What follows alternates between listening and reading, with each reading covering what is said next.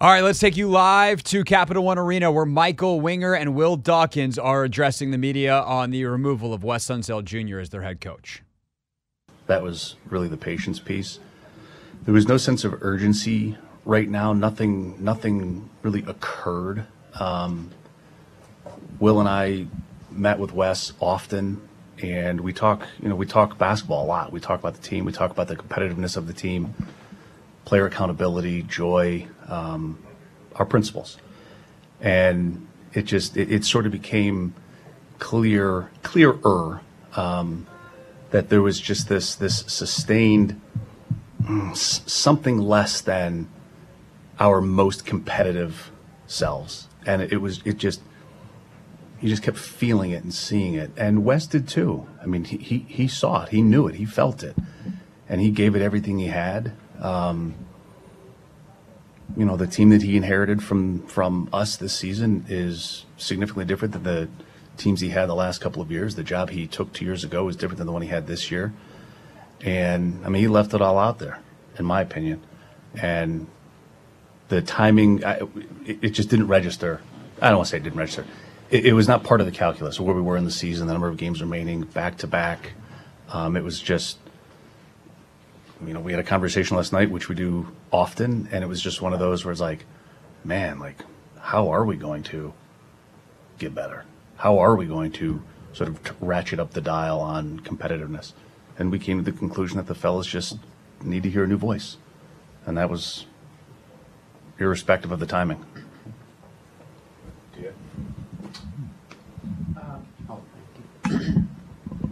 Uh, the kind of marching orders you guys both had expressed was it was going this season was going to be about really individual improvement and, and getting better because you knew that the record was not going to necessarily be a winning record, but you could find value in guys getting better.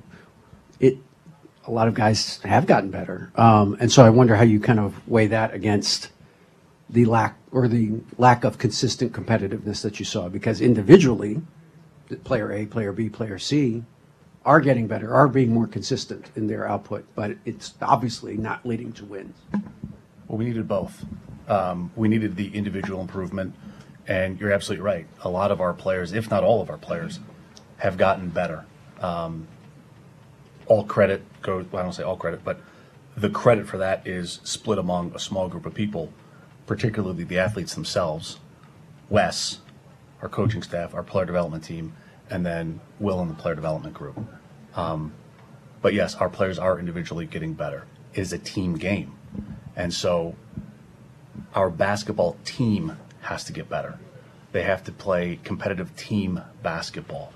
Um, to your point about wins and losses, um, you know, we talk internally a lot about we can tolerate uh, losing a game in which we were competitive for 48 minutes uh, we can tolerate losing a basketball game where we see the team improving as a collective.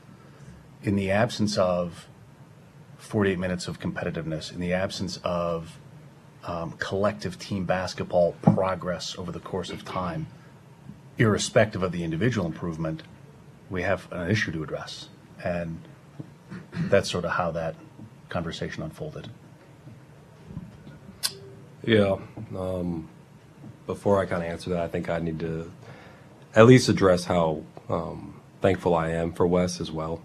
When it's your first time in this role in a new city, new environment, and you have someone like Wes and his contributions, um, you're, you're really grateful for that, and I, I am. Um, his collaboration is up there with any head coach I've worked with.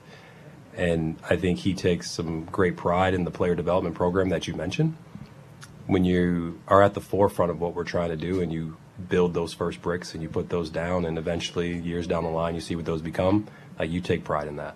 Um, and we have a lot of pride in knowing that he's still going to be working with us in the front office uh, identifying those things and helping us get to where we want to go. But it is a, a team sport. It's not golf. It's not tennis. It's not become great individuals. And there's things stylistically that we want to see on the court. Um, specifically, we, we know our energy wasn't always there.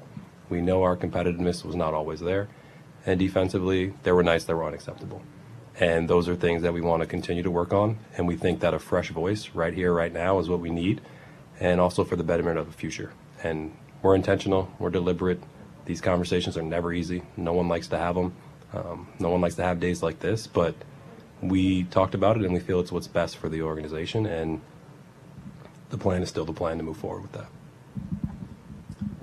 This is for both of you. What is reasonable in terms of the amount and type of improvement you expect from now until the, re- the end of the season?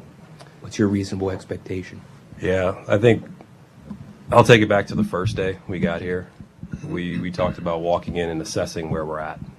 We're going to assess and we're going to evaluate everything we do. And with that, we've set metrics and measures throughout the year. A lot of those things are internal. Some things have been hit, some things have not. Those are going to continue to be those main things and drivers for us. Our players are aware of them. We've met with them. Uh, there'll be a, a influx in accountability and owning that we all are our record right now, and we all need to be better. And I think you'll see that show up in a, in a spirit and in a way you compete that'll handle some of those internal metrics. Question for Will. Um, Brian Keefe, what does he bring, and what do you hope to see from the team with him in charge? Yeah, I would say with Brian, it was a natural shift. Wes hired a really good staff, and he hired Brian this summer to be his lead assistant. It's a natural shift to slide over um, into that chair. Obviously, I was familiar with Brian before I got here, so I know some of his strengths as a player development coach individually. I think he'll be able to kind of tie some of those things you see with the player development, but also enforce those on the court, become a, a more defensive minded team. I know he was in charge of the defense at a few different places. So I think you'll see a more defensive mindset. Um, but at, at the end of the day, it's the strength of our staff. I think Brian will unlock the group that we have around him. Mike Miller will move from behind the bench um, and fill the spot vacant on the front of the bench for assistant coaches. So I have a lot of years of expertise with Mike Miller, David Vanderpool, Joseph Blair to help support, and guys behind the bench that can rally and pump more juice into the building. And we really challenge them to experiment and try new things. This is a season of discovery for the Wizards right now. We want to try stylistically new things to do defensively, new ways to play offensively. And the goal is you stumble on something that two, three, four years down the line is changing the way basketball's played. And with that mindset, that optimism, we think we have the experience in the coaching room to make sure we can do that.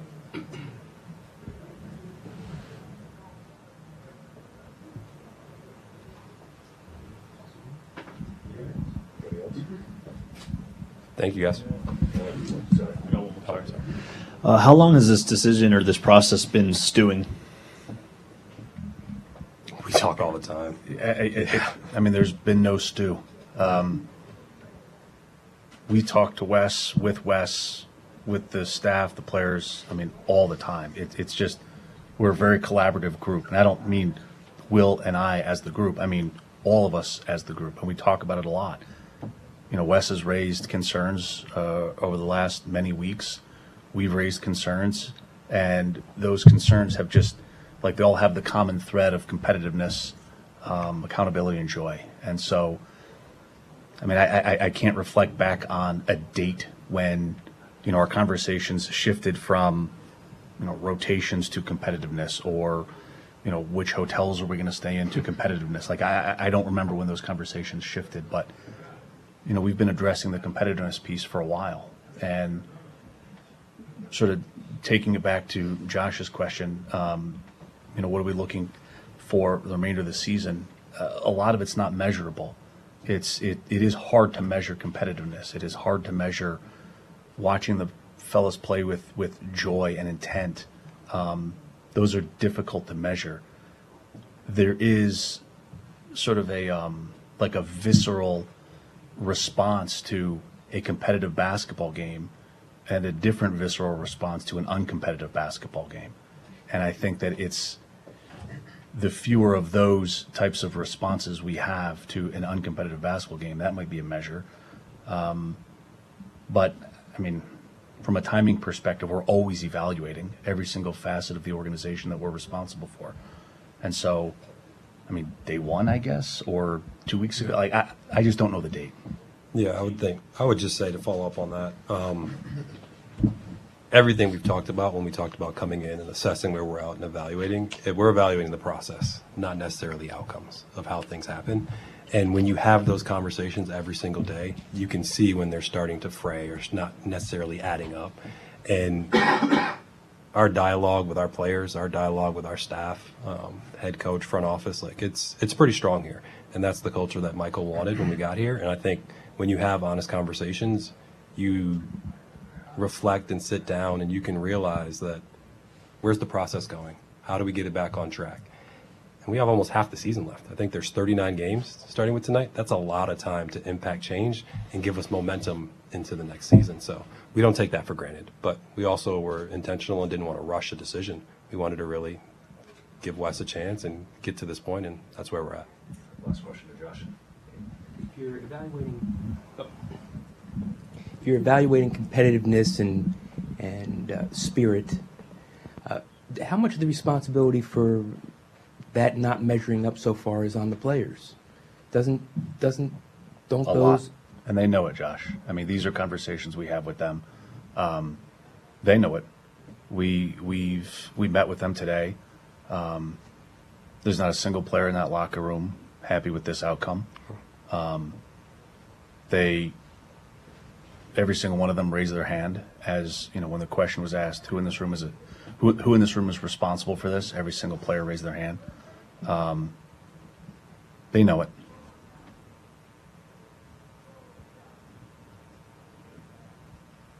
All right. Thank you, everybody. Appreciate you all. Coach Keefe for being Thank you. thank you guys Appreciate it.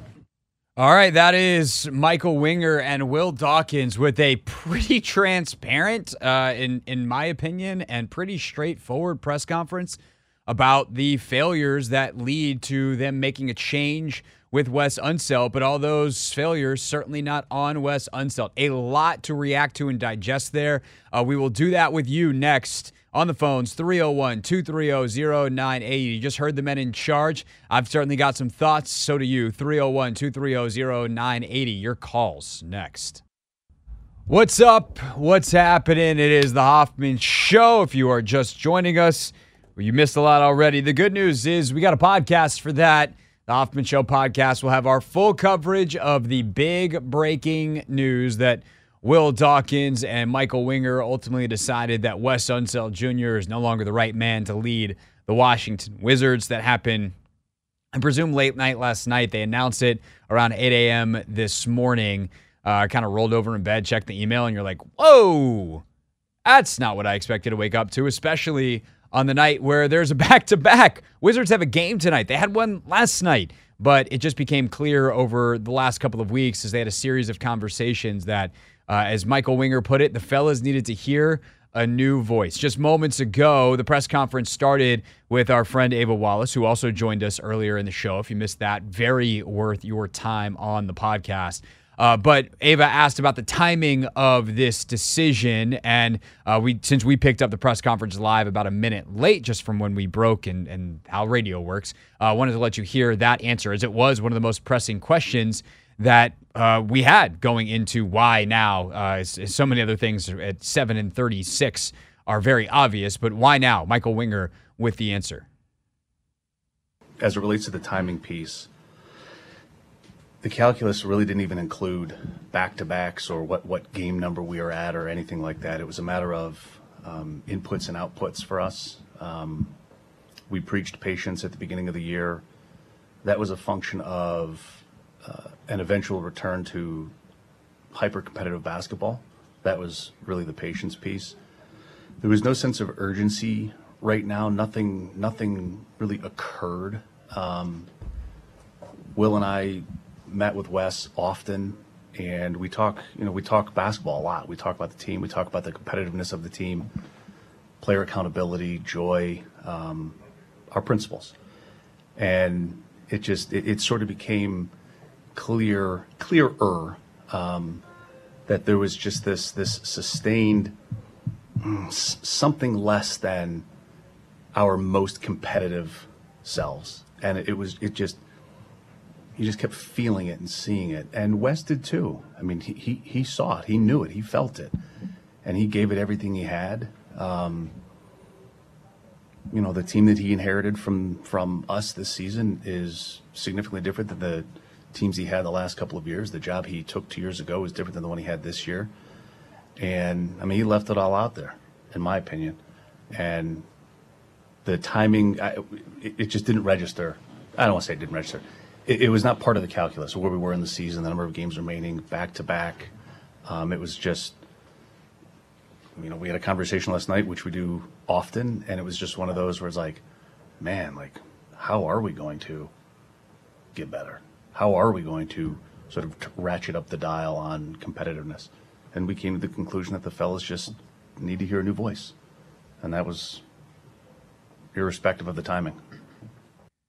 I mean, it's a grown up decision. It's a grown up way of going about this that I appreciate from Michael Winger and Will Dawkins and Wes Unseld. Like, Wes is no dummy. Let's be very clear about this. Wes Unseld did not do a good enough job to keep his job. He is also absolutely 100% no freaking dummy. He knew this year was going to be tough. I, I talked to Wes in the preseason and I asked him uh, basically like, "How are you going to do this defensively?" And there was there was a chuckle. Like he knew that the defensive personnel on this team was not good. He had no rim protector. He had bad people that were uh, in terms of guarding the ball. And if you want two things, it's people who protect the rim and people who are good on the ball. It's like literally how the Milwaukee Bucks have been one of the five or the five best defensive teams over the last five years is because Jrue Holiday was on the ball and Giannis and Brook Lopez were protect, protecting the rim. It almost didn't matter who anyone else on the team was. Your rotations, whatever, just everything becomes easier when you have good on-ball defense and a rim protector. And Daniel Gafford's done okay as a rim protector, but he's more of a shot blocker than a rim protector. He's someone that will make a spectacular singular play, maybe even two or three times a game, but is not consistently a threat to deter shots at the rim in the way that the other elite rim protectors, a la a Rudy Gobert, is. And in terms of on the ball, like Jordan Poole and Tyus Jones are tiny guards. So when you're looking at the the on ball defense, unless Delon Wright's in the game, you're you're not doing very well out with your ball pressure or Coulibaly or some of these other guys that are pretty solid in that department, but you can never get enough guys on the floor at once to tie the string together. And so Wes and the other thing that I think is is a great quote from this press conference is when Michael or uh, sorry, Will Dawkins said you know this is this is a season of discovery. And the other big complaint about Wes Unseld is he just didn't change stuff up enough. And I I don't know whether like in the discussions with Dawkins and Winger that were happening constantly, that were referenced frequently in this press conference, that is is the brain trust of the team got together, was Wes like, nah, I think I think we just keep, keep tinkering within what we're doing, or like, hey, this is the way I do it. If you guys want to do something else, like we're gonna have to we're gonna have to go in a different direction. I don't know exactly how that goes down, and maybe that gets reported over the next couple of days. But the way it's presented here by two guys that I think are pretty honest, and I'll get to that in a moment as well, is like it. It felt like they wanted to start to see some stuff that was different. Wes still thought the way they were going about it was the best way, and eventually it would turn. And that disagreement was starting to cause a little bit of friction. And that friction was not necessarily even between Dawkins, Winger, and Wes, the, the grown adults, if you will, the older men running the team. It was starting to cause friction in the locker room as well, as you heard in our interview with Ava Wallace earlier, that Kyle Kuzma all of a sudden was like, yeah, you know, sometimes just playing harder isn't the thing. Like, we need to change some stuff up you know, you wonder if a guy like Bilal is like, what more do you want from me to start, bro? Like I'm I'm giving you the best defense on the team every single night. Like I'm playing hard. I'm hitting my threes at a rate that you guys didn't even think was possible until maybe my fourth year in the league and I'm doing it as a rookie. And and like I should be starting. And plus, like this, I'm I'm the future of the franchise. Why am I still off the bench? So there's there's things like that where you wonder if going into the season they had some plans Wes wasn't adapting fast enough for the players and ultimately for them. And that's why they look at now and go like, all right, we got we got 39 games left. Let's let's do some tinkering. And in order to tinker, they needed a different guy to, to be pulling the strings. And Brian Keefe, who comes from a development background and has been tremendous in Oklahoma City and tremendous in Brooklyn. And um, you know, I wouldn't I like I, he was in Brooklyn the last couple years. I'm going to guess, I don't know this for sure, but I'd be pretty surprised considering how good Mikal Bridges is if he wasn't the guy working with Mikal Bridges. He was working with Harden and Durant and Westbrook and all those guys back in the day in OKC. He was with Shai Gilgeous-Alexander uh, as he started to just absolutely blossom in Oklahoma City to the point that, you know, as I say this out loud, the Wizards are going to embark on a head coaching search this offseason. But if some of these guys turn it on in the second half of the season, it seems like one of your top candidates should be right under your nose. We'll see. And I know no one will be happy if they go in house because it feels like everything in house with the Wizard stinks and has for since 1979.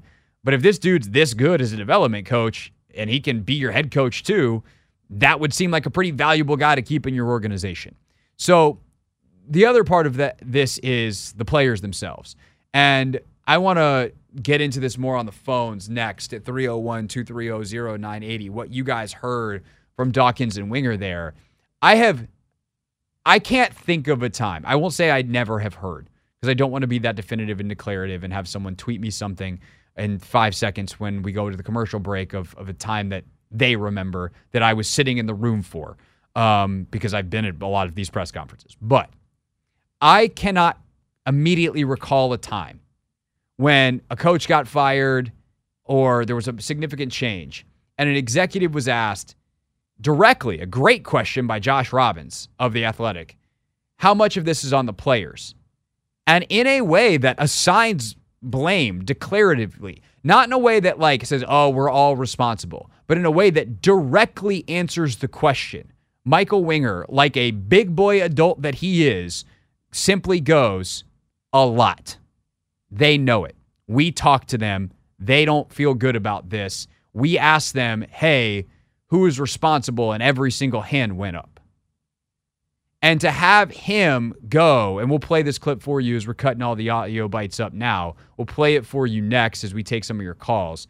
To for him to go a lot tells you that they also think that this roster is underperforming, and they are hoping this coaching change is a kick in the pants. And while, yes, they know they're not talented by a competitive NBA standard, they should be way, way better than this. And that is a sentiment that I wholeheartedly agree with. It's the Hoffman Show. We're on the Team 980. We're always live as well on the free Audacy app, and we are taking your calls next. 301 230 0980, our continuing coverage of the big breaking news. The Washington Wizards have fired Wes Unseld Jr. as their head coach, and we're talking about it on your home for Wizards basketball, the team 980. Your calls at 301 230 0980. 301 230 0980.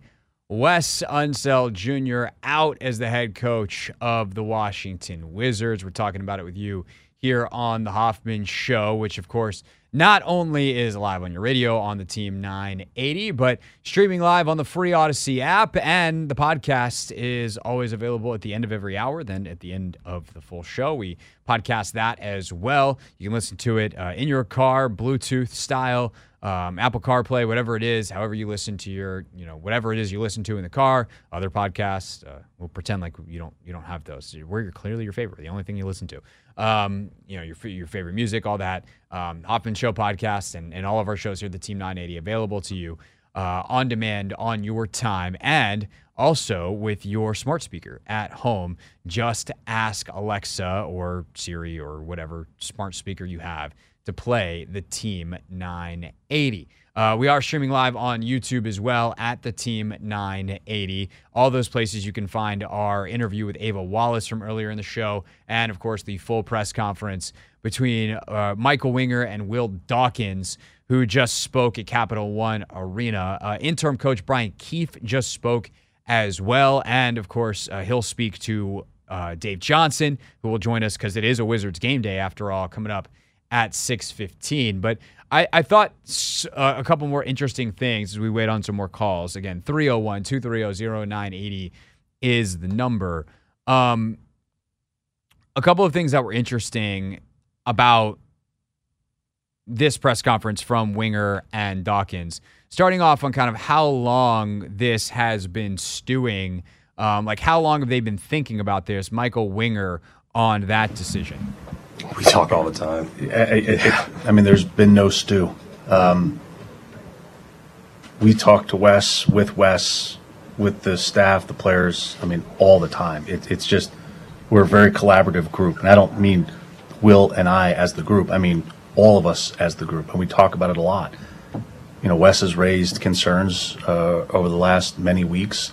We've raised concerns, and those concerns have just, like, they all have the common thread of competitiveness, um, accountability, and joy. And so, I mean, I, I, I can't reflect back on a date when, you know, our conversations shifted from, you know, rotations to competitiveness or, you know, which hotels are we going to stay in to competitiveness. Like, I, I- don't remember when those conversations shifted, but, you know, we've been addressing the competitiveness piece for a while. And sort of taking it back to Josh's question, um, you know, what are we looking for the remainder of the season? Uh, a lot of it's not measurable. It's it, it is hard to measure competitiveness. It is hard to measure watching the fellas play with with joy and intent. Um, those are difficult to measure. There is sort of a um, like a visceral response to a competitive basketball game and a different visceral response to an uncompetitive basketball game. And I think that it's the fewer of those types of responses we have to an uncompetitive basketball game, that might be a measure. Um, but, I mean, from a timing perspective, we're always evaluating every single facet of the organization that we're responsible for. And so, I mean, day one, I guess, or two weeks ago, like, I, I just don't know the date. So that, you know, I, I think that characterization of the conversation is super interesting, and it goes back to I'll, I'll play this. I played it earlier in the show, but really, I mean, Wes Unseld Jr. laid this out in the preseason when he was with us. Um, he talked about uh, what needs to happen this year to be successful for the Washington Wizards. And there were there were two categories that he touched on. And one was improvement, but the other was that word that Michael Winger kept bringing up. It was competitiveness. Um, here is that from our chat in the preseason. you know, and that might not translate to wins. Um, but you want teams to walk away from playing the Wizards and know that, you know what, we we had to play to beat this team. Uh, we have to compete at the highest level. Um, you want our guys to enjoy competing. You know, enjoy the connect the connectivity that it takes to be a really good team. Of course, you know we'll have to find small measures. You know, I think we've we've measured some things internally, but to, to see the day to day improvement, the week to week improvement, you know, the month to month improvement individually and collectively, I think we keep stacking those. We're, we'll be heading in the right direction. And unfortunately, they didn't. It just it never changed. There were there were things that changed this year. The Wizards lead the NBA in pace. That is a huge deal that they finally started playing like grown up 2023 NBA, 2024 NBA basketball, uh, as opposed to being the slotting plo- or plotting slow team that took a bunch of mid range jumpers. You know, Wes loved the the phrase. I shouldn't say Wes loves it. Wes used the phrase. I loved it. Shot diet. Their shot diet was a lot better this year, but ultimately it comes down to a competitiveness. And I think that when you look at when you, when you stop talking about rotations and kind of the plannedness, and I, I think what it comes down to is the ability to react to within a game, to understand who's got it going on any given night, to understand, hey, this dude's dogging it on defense, and we're trying to build habits, we're trying to build culture. You can't let that slide. I know we're trying to to get that guy minutes, or maybe we talked about thing X, but you know, it's the ability to prioritize, and it's hard. This is really hard because when you're in a game, you're thinking about a million different things, and it's hard to have this long view when you're just trying to get to the next timeout and the next quarter break and the next half, and you know, win the game on any given night. But you had to approach this season in a way that prioritized certain things that maybe you would otherwise tolerate as a head coach, like bad habits, bad defense, not giving required effort when you're a star player, that you, you kind of let slide in the NBA sometimes because it's worth it in the end. Your stars are managing themselves to be the best down the stretch, and it's still worth having them on the floor. But when you don't really have a guy and you are managing the habits of what you're trying to build and the culture that you're trying to establish, you got to have a quicker trigger sometimes. And and I think the other thing too with along those lines was the lack of consistency with that. There were times that guys were on the bench for a long time, and it never really felt like it had a rhyme or reason. There were there wasn't like a hey that dude got benched or a hey that dude is performing poorly, so he is or isn't going to get benched. Sometimes it was that guy's going to play through it. Sometimes it's like nope he's done for the night. And I think that is a really not only is it is it bad because it doesn't really give players clear incentives and, and a clear like understanding of what's going to happen and both in the short and long term, but it becomes a, a frayed environment where the stress levels are higher than they need to be for reasons that are completely within a control. And that's not a way you incubate talent. You don't you don't want people walking on eggshells. And it's not, you know, people aren't walking on eggshells because Wes is a bad dude and he's mean to people and he's yelling at everybody. They walk on eggshells because they literally have no consistent expectations. If you want to develop people, and this is something that's going to become really important for the commanders as well.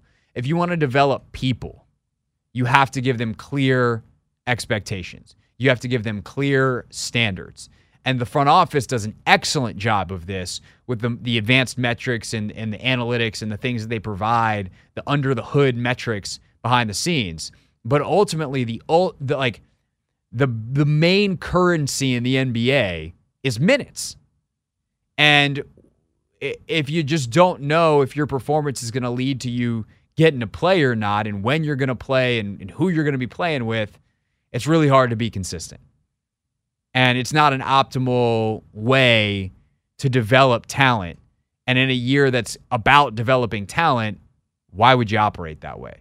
And I think that's a a longer, slightly more in-depth version of the actual pretty in-depth and honest answers that Michael Winger and Will Dawkins gave at that press conference at the top of the hour. We'll let you hear a little bit more of it coming up at six o'clock. Next, though, we'll take our one NFL dip of the day, typically in this half hour block. On Thursdays, Anthony and I have done our NFL tiers. We'll wrap up our tiers for the season next. It's the Hoffman Show on the Team 980 and always live on the free Audacy app.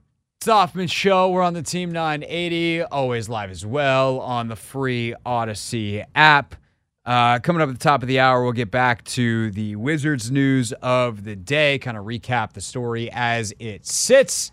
Uh, and that is with Brian Keefe taking over for Wes Unseld Jr. as the head coach for now. Dave Johnson is talking to Brian momentarily, uh, and we'll you'll obviously hear that on the pregame show, but you'll hear from Dave at 6:15 as you do each and every Wizards game day. All right, now though, our one NFL turn of the day, Anthony. Uh, we got our NFL tiers, final edition of the season. Couldn't let the show go uh, without recapping how we did this year, uh, ranking our NFL teams. And um, this is something we've done now each year, and uh, that we've had the show all, all two football seasons, and uh, we'll continue to do as long as we have it because I think this is the right way to go about it. I think the right way to try to rank teams is not power rankings. Power rankings are silly, they move too much. I want to be able to categorize teams realistically with who they are, who else is kind of close to them, and then where's the line. And I think we did a pretty good job overall this year. Uh, the obviously San Francisco and Baltimore were pretty easy to keep in the uh, the prime contenders category, and then the Lions and the. Uh, I feel like I wanted the Lions up more of the year, and uh, you you pulled them back down. Looks like they were for real, and then the Chiefs. We had them in prime contenders most of the year, even when at times it looked like they didn't belong. I think we on that front did pretty well.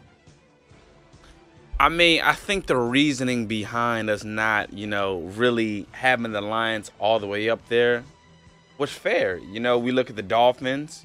It was true they hadn't beaten anybody all season long. What, what, did they do? They didn't do anything in the first round.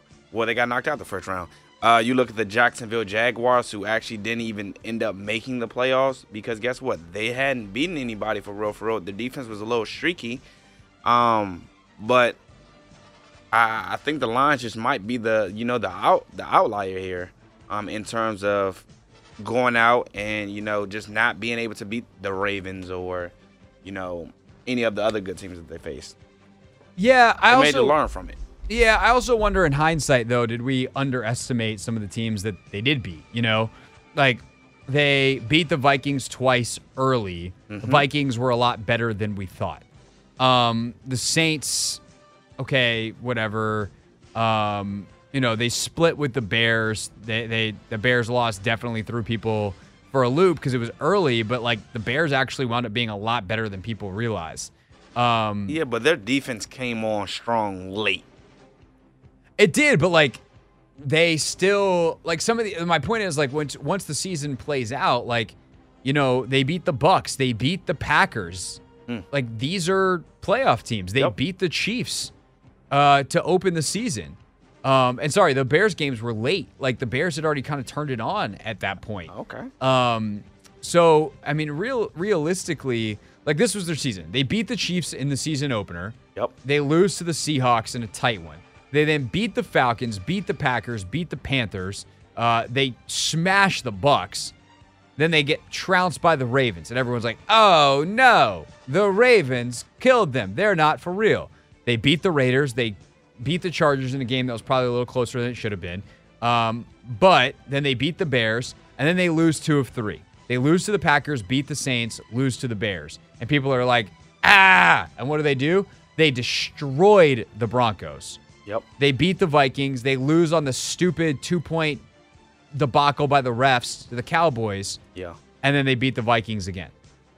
And then they've obviously won two playoff games. Yeah, I guess the loss to the the Packers isn't as bad. It is a divisional game. Like It's those, a divisional game. They lost by seven. Yeah. So I get I guess that's more so on us because we overlooked the Packers. We overlooked the Right. Bucks. Right. And and I think And that's deservedly sometimes, so, though. Sometimes that's what happens is Yep. you don't realize until it's too late that a team that you thought wasn't that impressive of a win actually is. And you know, it's one thing if you know like the Commanders beating the Broncos in the beginning of the year is different than a team beating the Broncos in the middle of the year when the Broncos were like really playing well. Yep. Right? It's not like all of a sudden it's like, oh, that was actually a great win for Washington in week two. No, the Broncos were at that time a team that was ready to give up 70 points to the Dolphins the next week. But like when some of the Packers stuff happens, you know, they lose to the Packers in week like 14 or so. Uh, let's see, Packers 18. Yep. 18, 17, 16, 15, 14, 13, 12. Yeah, more like week 12, week 13, somewhere in there. I don't know where their bye week was. Um, point is, like, the Packers at, at that point had started their comeback. Like, the Packers were, were on one at that point. And so, and the Bears were like really hot at that point. That's they're saving Yep. Flus's job. Mm-hmm. And so they lost two divisional games, one of which was pretty bad. That Bears loss was bad. It was 28 13. Um, but I, I think that the Lions, like, they were 12 and 5 on the year. They were a 12 win football team. Yeah. Washington hasn't done that since 1991. They were legitimately really good. Um, and, and I think obviously when you get down to this, and these are the four teams left, you feel pretty good about it. There is, you know, like you're gonna have some teams that you had in the prime contenders category, for instance, like we really goofed on Dallas. Whoops. But it's the playoffs. Like eventually, there's four teams left, and if you have four teams in the other in in, in more than four teams in your top category, you're gonna have some misses.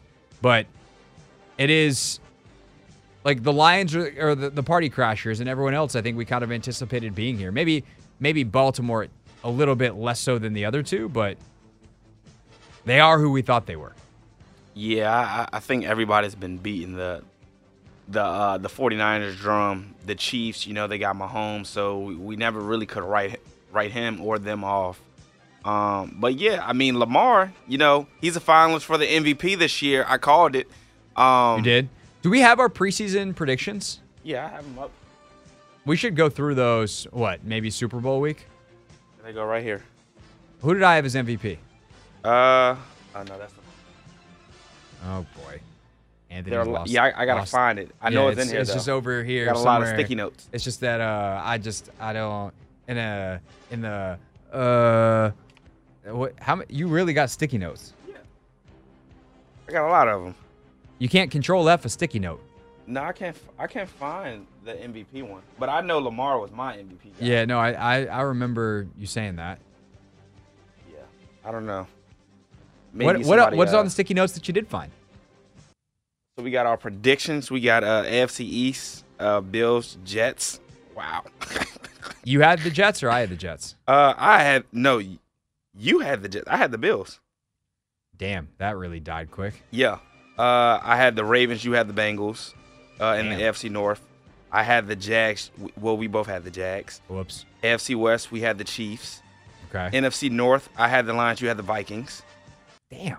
Uh, NFC South, I had the Falcons. You had the Saints. Oh. Uh, we both had the Niners coming out of the NFC West, and we both had the Eagles repeating for, repeating in the NFC East, and that didn't age well. We should have. Def- we should have known. Thanks thanks for the the Wests. That's it wasn't for the West, I would have gotten anything right. And I still might get the Super Bowl champion right, Yeah, you still. which is really all I care about. yeah. Um. Anyway, all right. That's that's the NFL tiers. Um, when we get back, uh, more on Wes Unseld Jr. Uh, being removed as the head coach of the Washington Wizards, including more of your calls 301 230 0980. It's the Hoffman Show on the Team 980 and always live on the free Audacy app.